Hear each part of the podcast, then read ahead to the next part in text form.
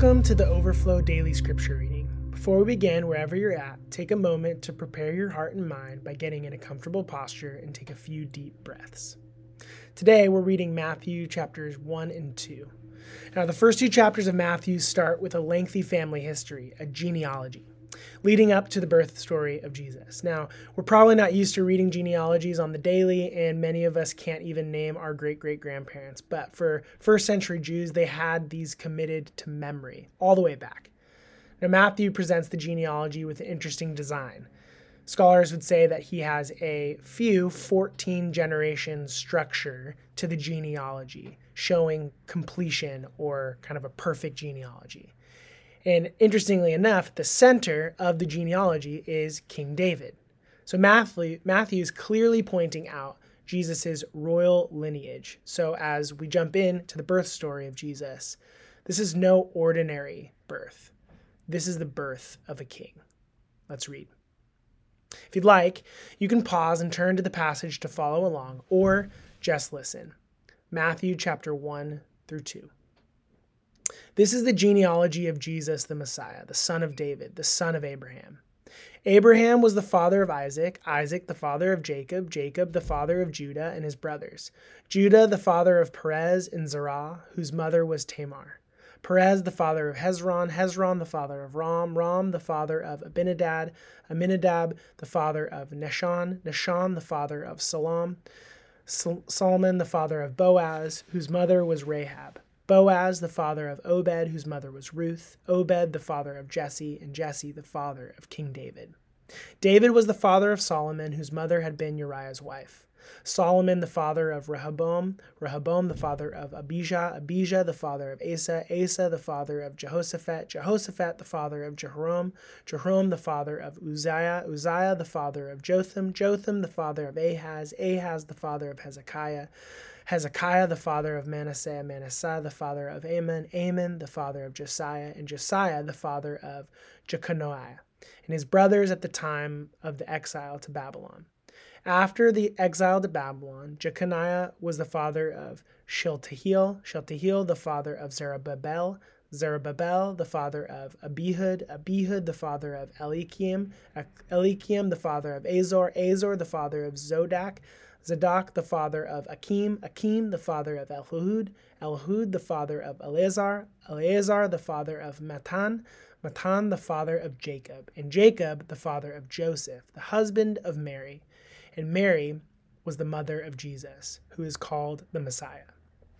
Thus, there were 14 generations in all, from Abraham to David, 14 from David to the exile to Babylon, and 14 from the exile to the Messiah. This is how the birth of Jesus, the Messiah, came about. His mother Mary was pledged to be married to Joseph, but before they came together, she was found to be pregnant through the Holy Spirit. Because Joseph, her husband, was faithful to the law and yet did not want to expose her to public disgrace, he had in mind to divorce her quietly. But after he had considered this, an angel of the Lord appeared to him in a dream and said, Joseph, son of David, do not be afraid to take Mary home as your wife, because what is conceived in her is from the Holy Spirit. She will give birth to a son, and you are to give him the name Jesus, because he will save his people from their sins. All this took place to fulfill what the Lord had said through the prophet. The virgin will conceive and give birth to a son, and they will call him Emmanuel, which means God with us. When Joseph woke up, he did what the angel of the Lord had commanded him and took Mary home as his wife. But he did not consummate their marriage until she gave birth to a son, and he gave him the name Jesus. After Jesus was born in Bethlehem in Judea during the time of Herod, Magi from the east came to Jerusalem and asked, Where is the one who has been born of the Jews? We saw his star and when it rose and have come to worship him.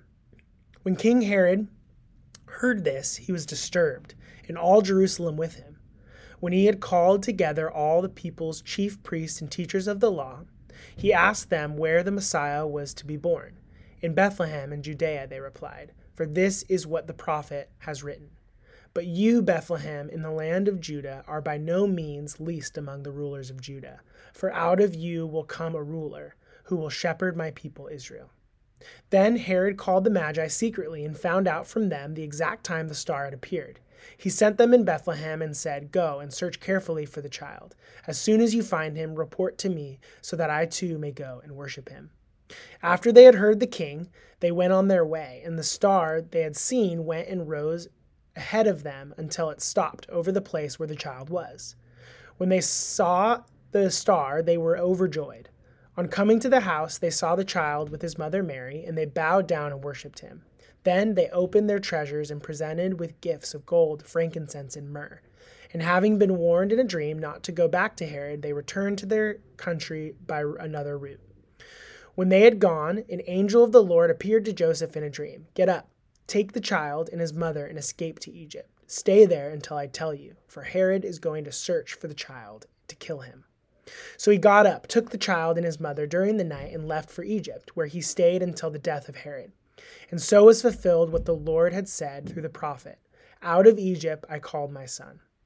When Herod realized that he had been outwitted by the Magi, he was furious, and he gave orders to kill all the boys in Bethlehem and its vicinity who were two years old or under, in accordance with the time he had learned from the Magi. Then what was said through the prophet Jeremiah was fulfilled. A voice in, is heard in Ramah, weeping in great mourning, Rachel weeping for her children and refusing to be comforted, because they are no more.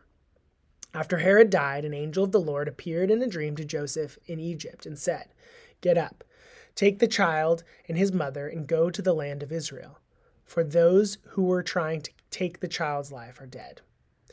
So he got up, took the child and his mother, and went to the land of Israel. But when he heard that Archelaus was reigning in Judah, Judea, in place of his father Herod, he was afraid to go there. Having been warned in a dream, he withdrew to the district of Galilee and he went and lived in the town called Nazareth. So was fulfilled what was said through the prophets, that he would be called a Nazarene. This is the word of the Lord. So, as you reflect on this throughout the day, or even go back to look at it more, uh, think about this question. In the genealogy of Jesus and the events before and after his birth, how do you see God intervene or act in order to provide and protect King Jesus? The Savior of